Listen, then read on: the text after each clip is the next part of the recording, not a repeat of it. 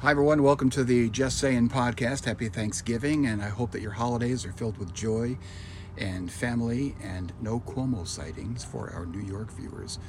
So, we are coming into the close of November, and I wanted to recognize that November is National Adoption Month. And being adopted myself, it's a special month for me and millions of other adopted children and mothers who had the courage to give their children up for the hopes of a better life. So, because of that, I would like to revisit two episodes of the Just Saying podcast that were focused on adoption. The first being my story of adoption, and then my story from my newfound brother's point of view, and then from our friend Chris Rudolph, who was involved in an international adoption and raised a baby girl from Russia. And here is an open invitation for anyone out there who has an adoption story to tell or knows of someone who has an adoption story to tell. I would really like to focus more on this topic because it is near and dear to my heart.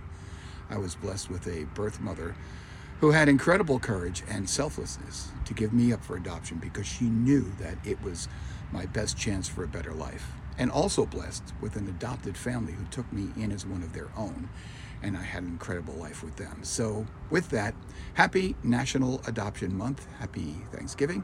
Enjoy this episode of the Just Saying podcast. You're listening to the Just Saying podcast, offering conversations with experts that will educate, inform, and entertain. Here's your host of the Just Saying podcast, Charlie Cornacchio. Today, I wanted to share my adoption story with those of you who may not have heard it before and let you know what has transpired in recent years with the advent of all of these um, DNA home kits and matches on websites like Ancestry.com and 123. So I was legally adopted at one year, seven months. I was fostered at five months. Uh, the same family that fostered me kept me, even though I was sick as a dog when they brought me home from Catholic Charities. Uh, Catholic Charities in the Bronx was uh, the organization and told my adopted mother and father that they could bring me back because I was so sick and they could swap me out for another child. But my adopted parents, Emily and Maddie, said no. And that started the process of them staying up through the nights with me as I battled the croup and asthma and so many other things in my life. Um, I found out that I was adopted when I was eight years old. My mother, Emily, showed me my original birth certificate. And my name on the birth certificate, my name was actually Paul Henry Cosentino, but my adopted parents named me Charles after my father's father. When I was in my early 20s, I had two children. I know, right? In my early 20s, two children. Um, I was a young father. My daughter Jessica was born when I was 19, and I was 22 when my son Adam was born. My wife Marianne was just 17 at the time when Jessica was born, then 21 with Adam. And um, we're about to celebrate our 47th or 48th anniversary. Anyway, uh, like most adopted people will tell you, when they start having children, you begin to worry about health related things, those things that might skip a generation and my health was never really that good. So, as a young parent, I really had a lot to be concerned about and wanted to make sure that, you know, my kids weren't going to get something that maybe skipped a generation. So, in my early 20s, I decided to look for my birth mother.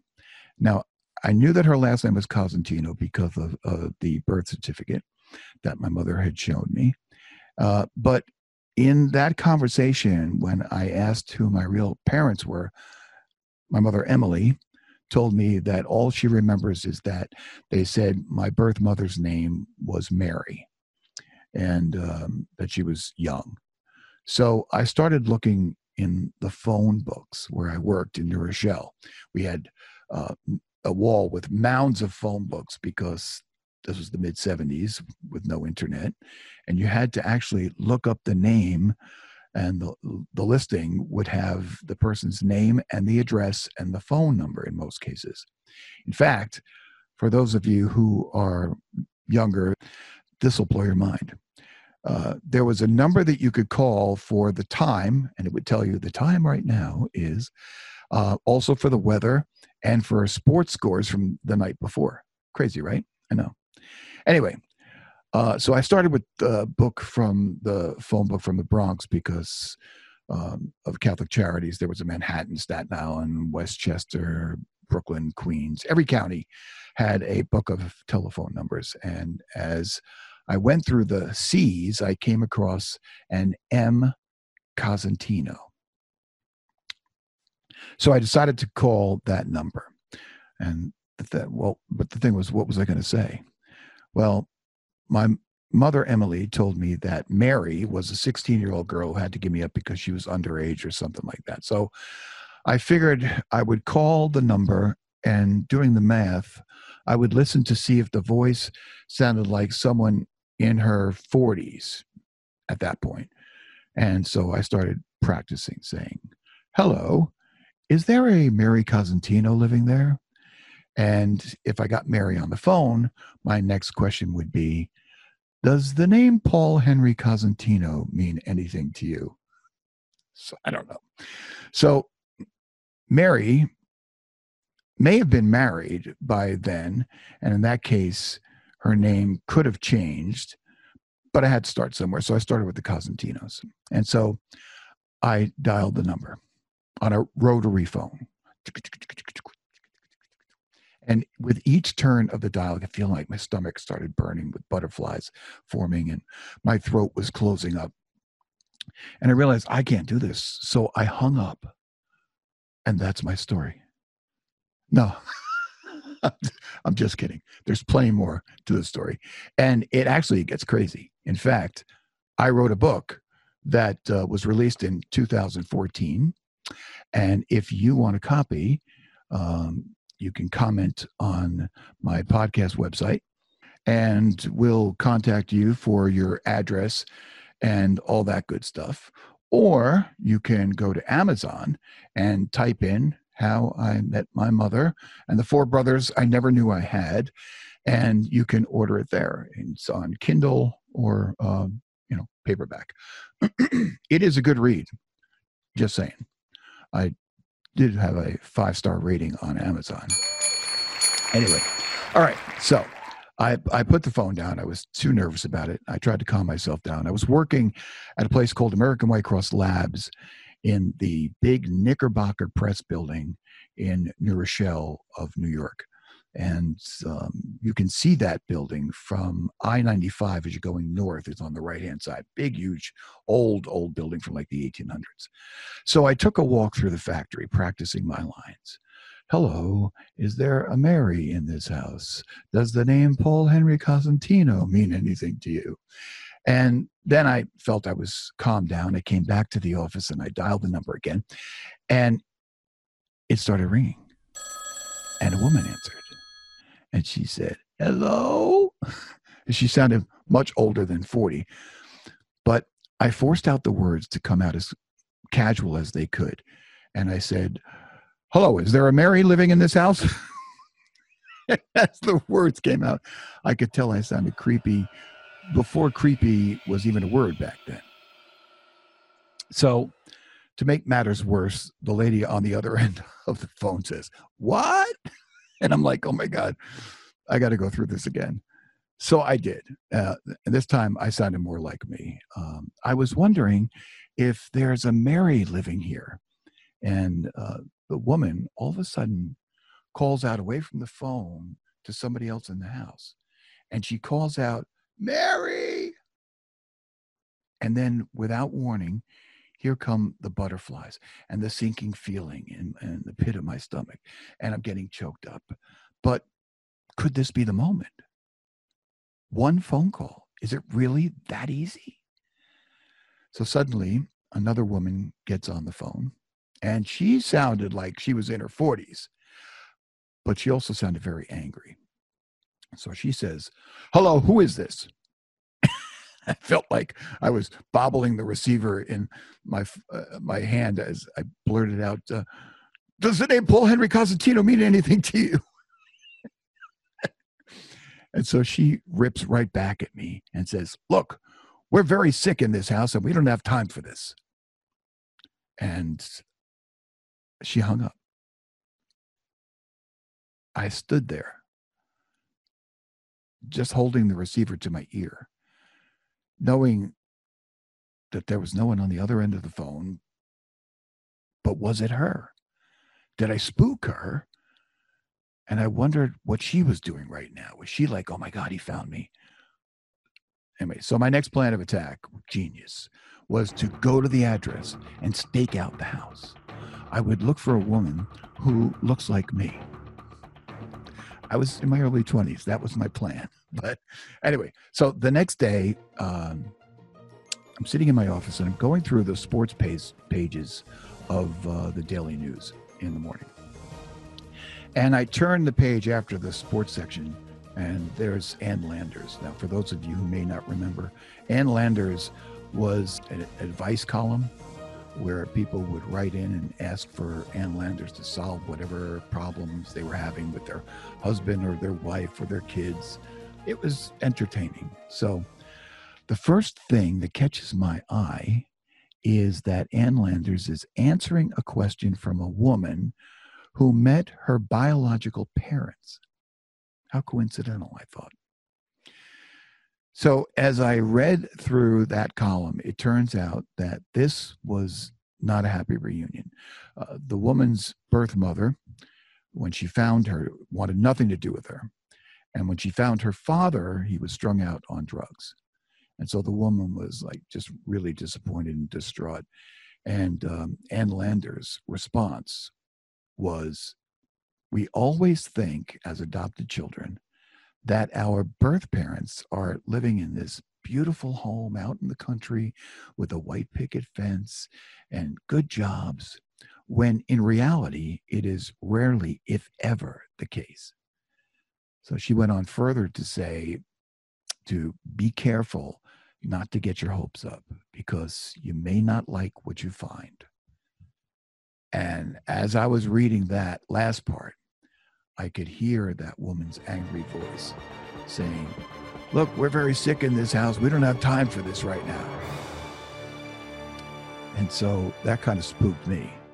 And I thought about it for a while and I decided pretty much right there and then that I was not going to look for my birth parents for fear that I might not like what I find.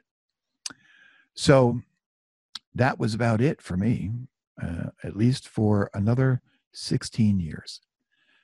16 years go by of going to the doctors and being asked the question, Do you have a history of cancer or Crohn's or asthma or anything else? And my response was always the same I don't know. Um, I didn't think I would ever know. But then I had been a uh, got a job as a TV sportscaster at a cable station in upstate New York, about 65 miles from New Rochelle. I met a guy who said that I could be a twin for his brother. He told me he watches the news all the time and he can't get over the resemblance. In fact, he said that his friends who know his brother Robert say the same thing that we look like twins.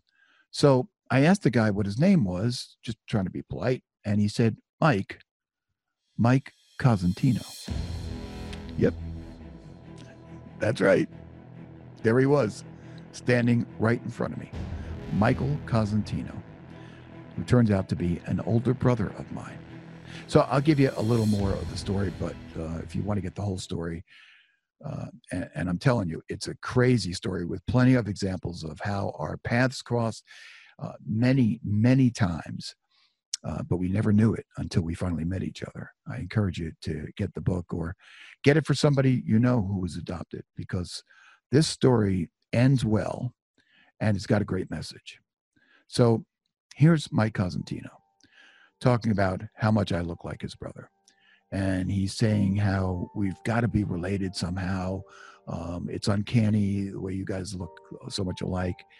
And so I thought, well, Mary's probably married now and has a different last name. So maybe she's the sister of Mike's father, which might make her an aunt or something. So I asked him, Do you have an aunt named Mary?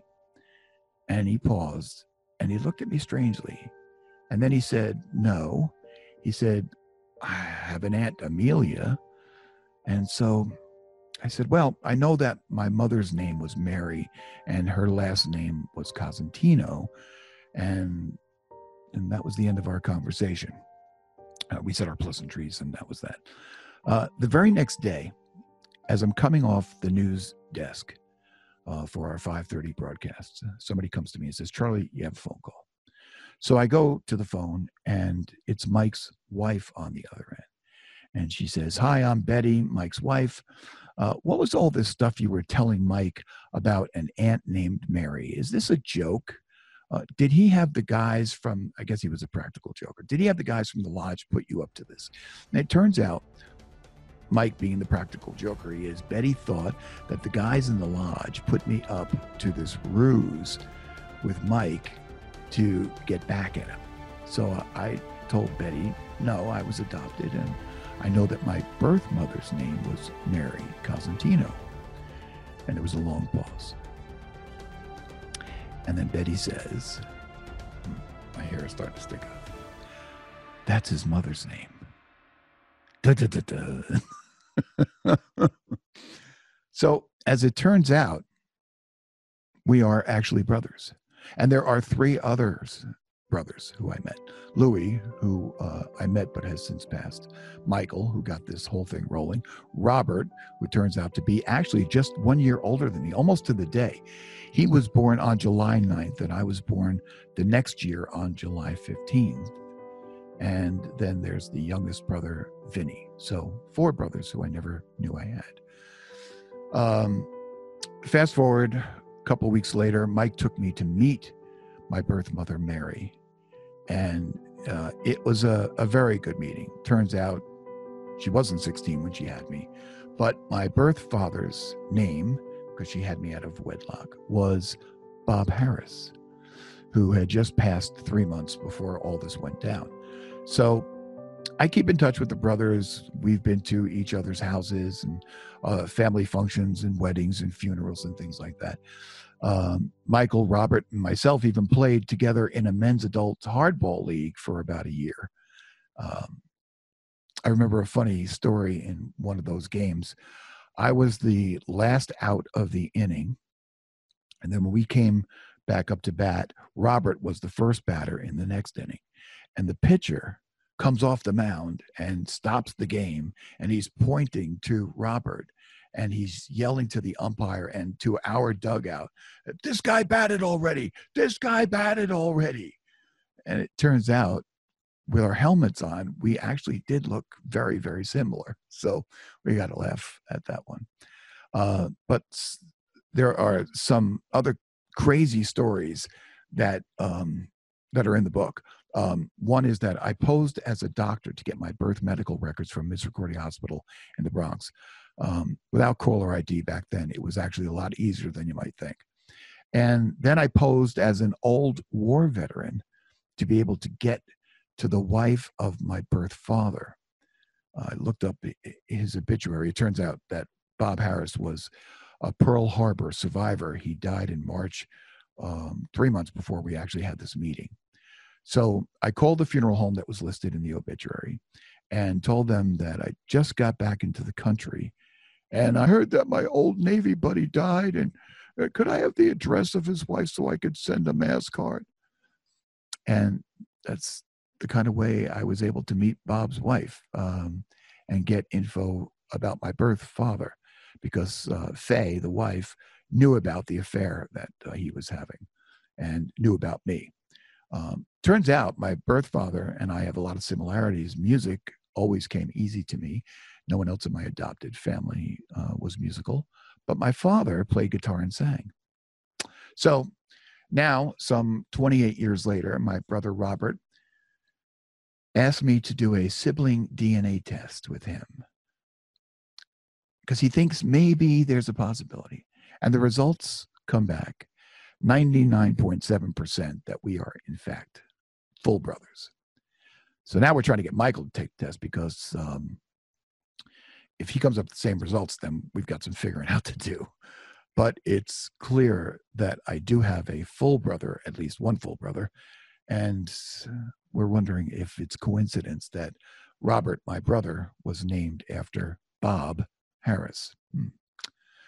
So, as this podcast falls between my birthday and my brother Robert's birthdays, I wanted to encourage all of those adopted people who are still searching um, that there can be a happy ending, but to be happy where you are right now. No, you know, know what I'm saying? In other words, don't be thinking, oh, I could have had a better life, or I wonder what would. God puts us where He wants us, and in His time, you'll get the answers. And that's what happened for me. There are around 4 million babies who are born each year in the United States. And according to the Adoption Network statistics, around 140,000 children are adopted by American families. But some sources estimate that there are about 2 million couples currently waiting to adopt in the United States, which means there are as many as 36 waiting families for every one child to be placed in uh, for for adoption. Chris Rudolph and her husband Dave are one of the last American couples to adopt a baby from Russia. Beautiful baby girl named Eliza. And Chris joins us now to talk about that arduous international adoption process and the conditions that these babies were being housed in when she got there. So, Chris, thanks so much for joining us from your backyard. I wanted to make that known because that's not a uh, you know a, a, virtual background. That's your backyard. Yes, it is. All right. Well, let's uh, let's get right into it because I think what happened was right after your adoption went through, uh, Putin uh, signed a, a, law that said no Americans could adopt Russian babies any longer. Is that correct? Right. Yeah. It actually wasn't right after we adopted Eliza. It that that law changed in um, actually January 2013. Uh, Russia decided that no U.S. citizen could adopt uh, a baby from Russia. So w- what we did get under the wire with was when we adopted Lisa 20 years ago, she um, we only had to we needed to go to what, Russia one time to bring her home, whereas probably a, a month after our adoption was finalized, they then said you had to come twice. You had to come to Russia, I guess, so that they could meet you, meet the family. It's going to be the family, and then the fam- the parents had to come back to actually pick up, pick up the child and bring the child home to their new home. Right. So you only did one trip. Right. Which is pretty convenient. How long were you there before you were able to take Eliza home? We weren't there very long, actually. It was probably maybe it was five days. What was interesting about it is that we had to be ready almost like at a moment's notice because whenever they said we could go, we had to be ready within a couple of days to go. So I remember we, we, we got the call. We thought it was going to be later and then we got the call that it was within within a week we were going to Russia. So my husband and my my dad quickly finished Eliza's bedroom, and I was packing diapers and everything else, getting ready to head off to Russia. So that's how it went. Now, did you know it was Eliza before you got there? The process then was for that agency to send you two, what were videotapes at the time, of two infants and then you were to choose one of the infants and that was the infant you were committing to so we knew of her when we only saw her as as an infant so we obviously didn't know too much probably had maybe five minutes of footage.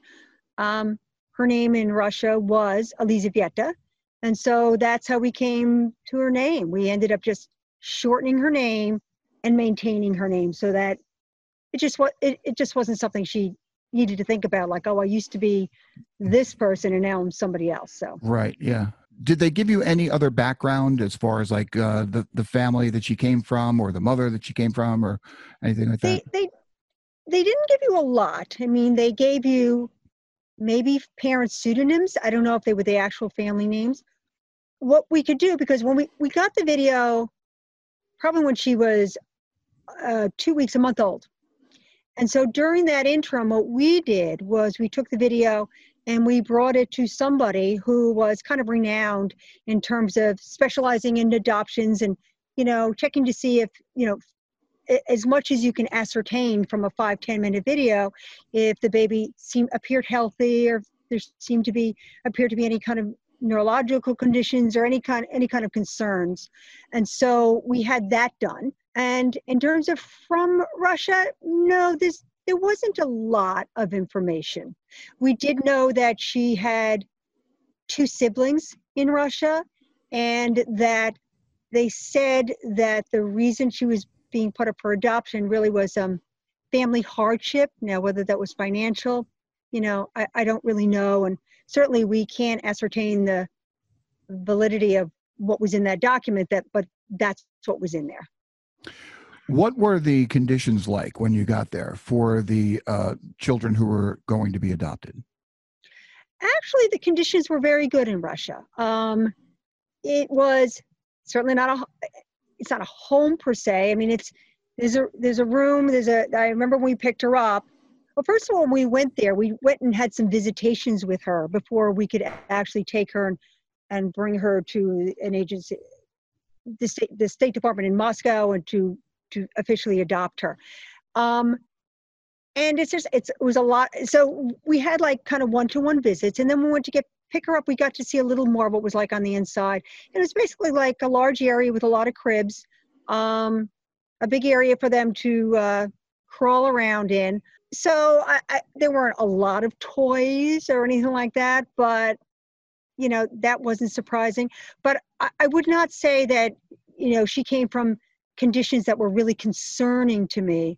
Whereas um, I had volunteered at one point working with some Russian, from excuse me, some orphans in Romania, and their conditions were very poor. But I did not find that the conditions in Russia, at least this particular baby home, and that's what they called it, was a baby home, was in any way poor or concerning.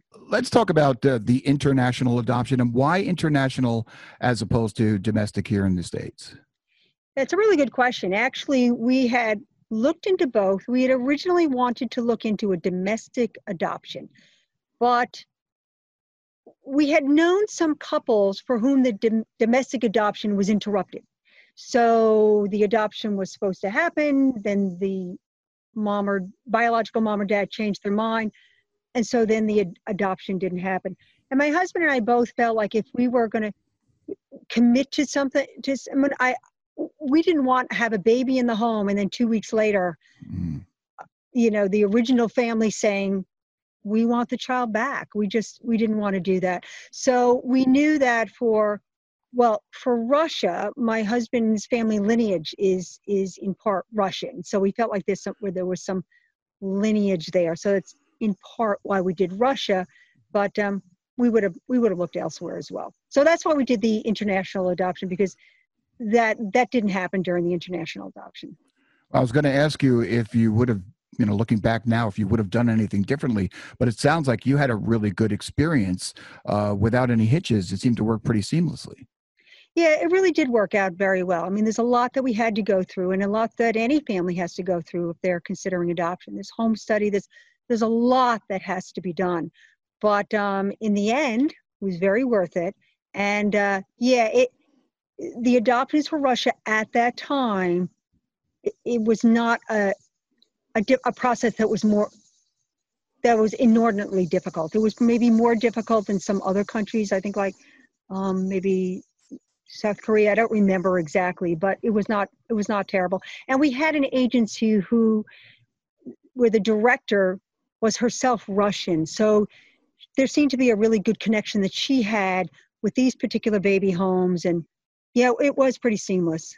Yeah, um, go back if you could in your mind and give us an appreciation of what you felt as a new mom. I know you know you know you're you're trying to have a baby. Let's say you can't have a baby, you want a baby so badly, and now you have this baby in your arms. What'd that feel like? Well, it's funny. I think you know most people would expect you to say, you know, it was love at first sight. I was just overwhelmed. It was so beautiful. It was a moment of panic. You're like, oh wow okay and you know it's I, I think it was like okay now what do i do i really suddenly you realize what you really don't know which um, i think any new parents probably feel but because when you're adopting, you're so in this forward motion of wanting to make it happen, you sometimes don't have time to think about, well, what's it going to be like when that second arrived. So it was definitely a moment of panic, but um, then it was overwhelming love. We just, it, she was just beautiful. We needed to form a relationship with her.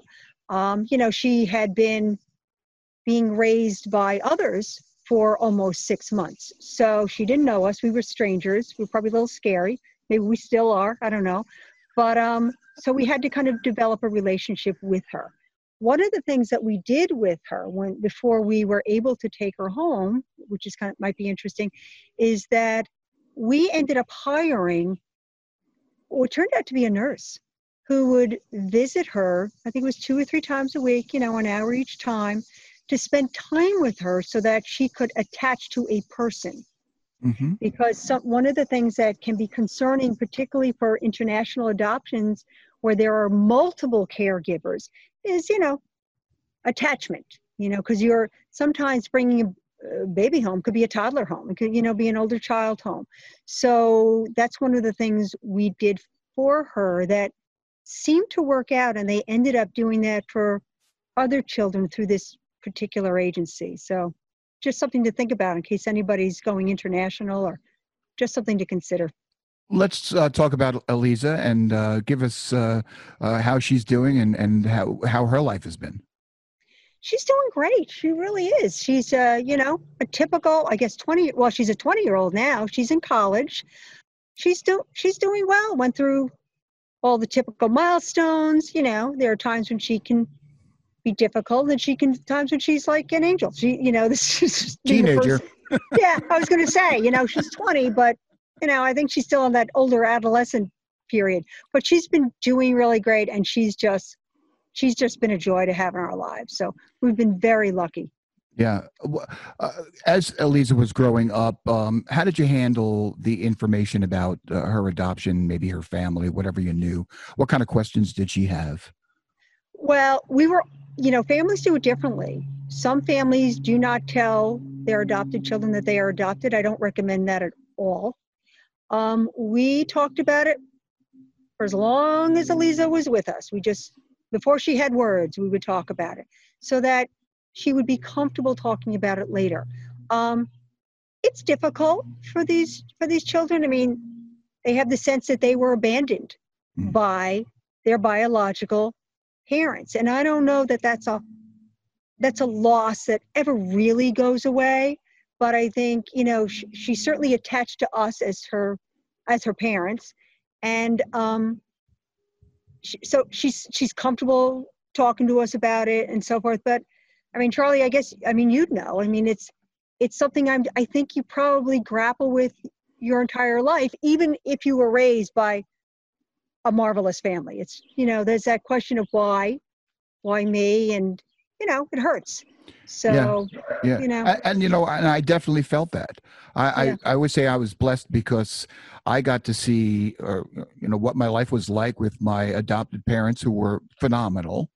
Uh, but I also got to see what my life would have been like after meeting my birth right. mom and my brothers and learning their stories growing up and realizing there were four boys all living in the same bedroom and yeah. you know i had my own room my sister had her own room you know it was pretty nice and so yeah. you realize that you know before you know things or if you don't know things you're always thinking oh you know my life probably would have been so much better my parents probably had this nice house and i could have you know we always think that way we kind of glorify things but uh, it's usually yeah. not the case and. Uh, so yeah i could see that i definitely felt that myself that sense of you know what what happened and and uh, abandonment yeah. you know uh, and, uh, full disclosure uh, for those of you who are who are watching um, or listening uh, chris uh, actually inspired me to write the book how i met my mother and the four brothers i never knew i had I would tell the story, you know, and just tell the story, and that was that.